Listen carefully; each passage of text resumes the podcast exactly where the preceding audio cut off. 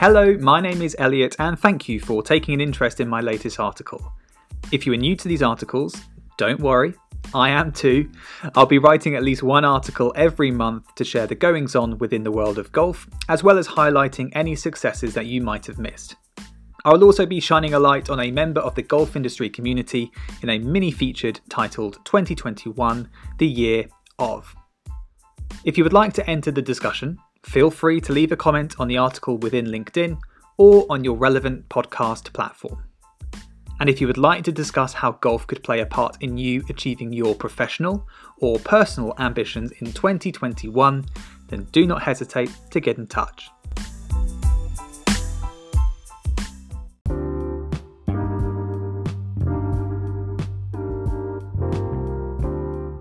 This week, Boris Johnson advised that the latest lockdown measures in England will not be lifted until at least Monday, the 8th of March.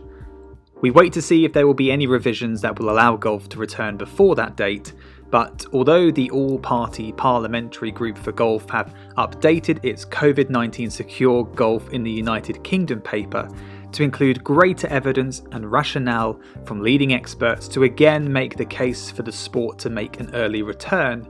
I suspect we will need to prepare for golf to be absent from our daily lives for just a little longer. If we have learned anything over the last 10 months, it is not to take anything for granted.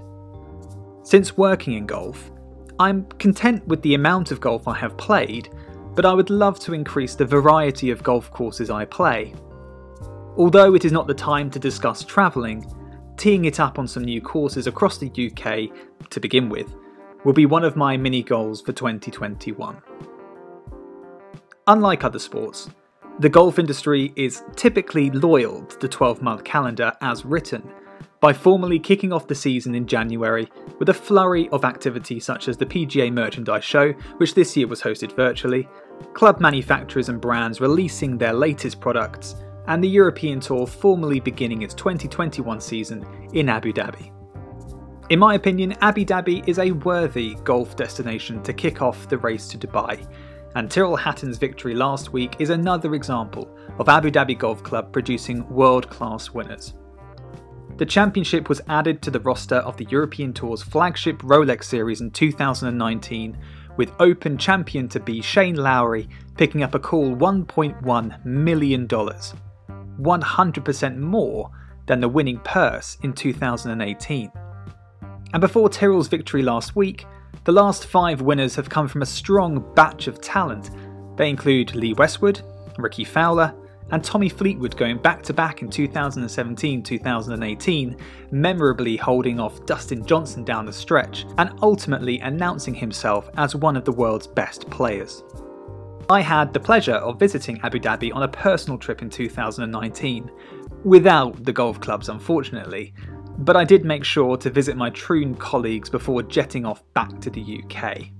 With only four courses in Abu Dhabi, you might expect to be out of luck when trying to book a tee time. But despite Abu Dhabi having a strong emerging sporting presence, golf is still typically enjoyed mostly by expats, though I understand that is changing. The variety of the three Troon international venues, Abu Dhabi Golf Club, Saadiyat Beach Golf Club, and Yas Links Golf Club is remarkable. Despite a common landscape of desert, renowned architects Gary Player, Saadiyat Beach, and Kyle Phillips, Yas Links, the same designer that created the Grove, have added two world class courses with the Arabian Gulf as a signature feature. Yas Links, as the name suggests, plays on its coastal location with dramatic shapes to many of the holes,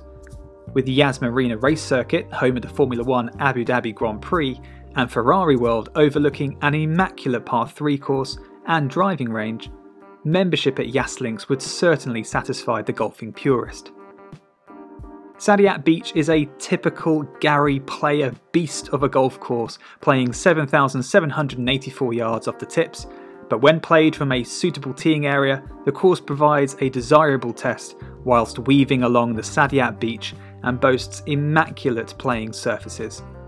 The big brother of golf in Abu Dhabi is undeniably Abu Dhabi Golf Club, which last week hosted the Abu Dhabi HSBC Championship and set the stage for Englishman Tyrrell Hatton to cement himself as one of the top 10 players in the world by claiming his third worldwide win in 10 months, his fourth worldwide win in 14 months.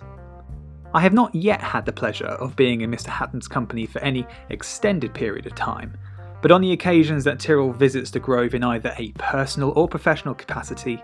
he always exudes a feeling of being humble, a sort of everyman. This persona was utilised when showcased in the European Tour's latest viral film Angry Golfer, as Tyrrell appeared alongside other everymen such as Tommy Fleetwood, Eddie Pepperell, Matt Wallace, Henrik Stenson, Martin Kaymer, and Ian Poulter, to poke fun at instances where these golfing stars let their passions overspill and manifest as visible rage.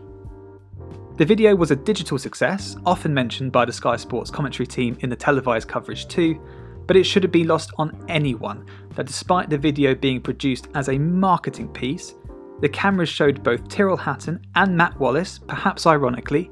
pop up a thumb at least once over the four days of competition, whilst going through moments of frustration.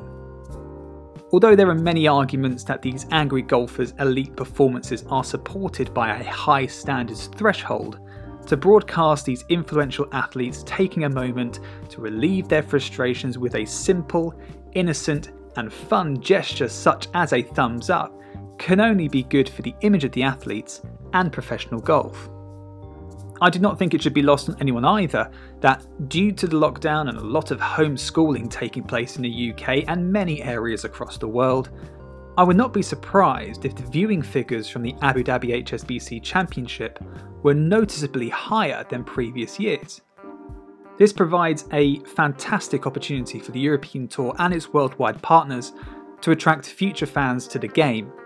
and viral content such as Angry Golfers is a brilliant way of directing younger viewers to the main coverage of the tournaments and inspiring them to take up golf. Looping back to Tyrrell Hatton for a moment, it's remarkable to see how well he rises for the big occasion. Tyrrell's first two victories were over consecutive years in 2016 and 2017 at the renowned Alfred Dunhill Links Championship on some Open Championship venues,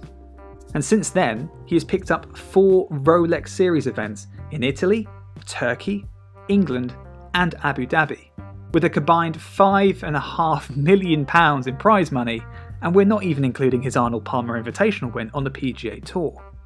Tyrrell's path from the Europro and Jamega Tours via the Challenge Tour and then onto the European and PGA Tours is the path many emerging tournament professionals will be undertaking in 2021 after a heavily disrupted season in 2020. Perhaps it is then fitting that Tyrrell Hatton has kick-started 2021 with a win for the everyman. The 29 year old is a brilliant example of a phrase I use to motivate my own game, as well as when speaking to tournament professionals of all levels. Ultimately, good golf wins. As part of these articles, I am wanting to showcase talent across the industry and introduce you to someone I have either recently met or value the work of under the banner of 2021, the year of. Fittingly, this month's spotlight is on Kean Brannigan, who witnessed first-hand Tyrrell Hatton's victories at the Alfred Dunhill Championship, as well as working on the Abu Dhabi tournament in 2018.